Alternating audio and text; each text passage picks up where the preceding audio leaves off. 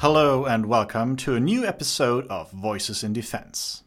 The International Procurement Agency OCCAR is responsible for many successful defense procurements. The Boxer, FREMM, or the European MALE RPAS program are just a few examples. But what are its core tasks and how European is OCCAR? These and other questions are answered by Matteo Bisceglia, director of OCCAR. The interview is conducted by Dorothee Frank. Hello, and thank you for the opportunity to talk to you today. So, starting with the first question, what is the core task of OCCAR? The main task is to manage programs for the nations. Nations can be the member states or the participating states. The nations who participate to a certain program, I work for them in managing. This is the main task that we have. Of course, there is an organization that uh, helps me in managing in the best possible way. And when I say the best pos- possible way, I mean in time, in uh, cost, and in performance. And so far, I think we can declare that we are very happy of the results. So, what are the main advantages of OCCAR managing the programs instead of direct buyout trinational negotiations?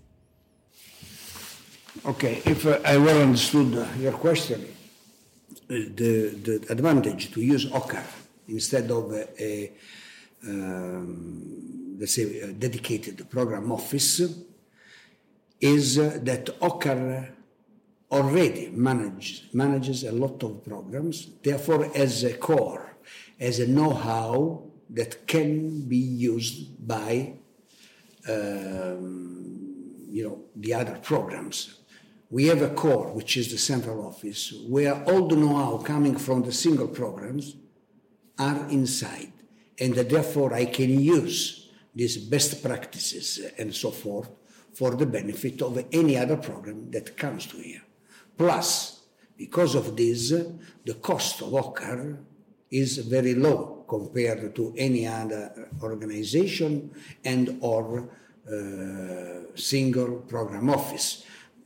For the same reason I said before, because we use just a core, which is the central office, for managing all the programs, no matter if they're 10, 20, or 30. But the central office, which is paid by the nations, is the one who is managing uh, the programs in the single and in the same way. If you have a single program office, then you have to to create a kind of organization like we have for a program. If you have 10, 10 program offices, you have to have 10 organizations, so there's a big duplications, which we avoid having one, only one central office. Mm, but you need additional experts for every program, don't you? That's another story, because uh, when, when we have a new program, then we set up a program division the program division as the experts. When I say the experts, I intend technical experts in the majority, and maybe some cells for commercial, for uh, you know other risk and so forth. But this refers to the central office. This is the point. The, the uh, program division is uh, the program that takes care of the single program that refers to the central office where I am. If you consider all 20 programs that we have that refers in the same way, you have a convergence. And therefore, the big know-how is in the point of convergence, which is the central office. Mm, and all the experts here are from the different nations, or do you okay. recruit? In the central office, you mean? In the central office, uh, the experts, uh, uh, as you call, but not necessarily experts. But anyway, the, the, the people who are in central office, let's say like this, the people who are in central office belong to the member states. And the member states are the owner of OCCAR, and there are six Italy, France, Germany, uh, Belgium, Spain, and UK. Okay? Central office is owned by them. Okay? So only those people can stay here. The single program is different. where there are the participating states, that are other states that participate to a single program. They pay something for a, fee, a little fee for, for that, but they have the same privileges that the, the, member states have in the central office, but in the program. So they cannot run the entire. But the central office works also for the participating states, because if it works for the program, works for the nations who, be, who belong, who follows that program. So it's not a European, or it's a European office, but not from the European Union. Correct. So how yes. is the difference? OCCAR uh, was created by our fathers as uh, an international organization. I underline international organization, but with the European vocation. In 1993, when the first time the German Chancellor and the President of France they met, they said we have to create something for the future, and the future will be Europe.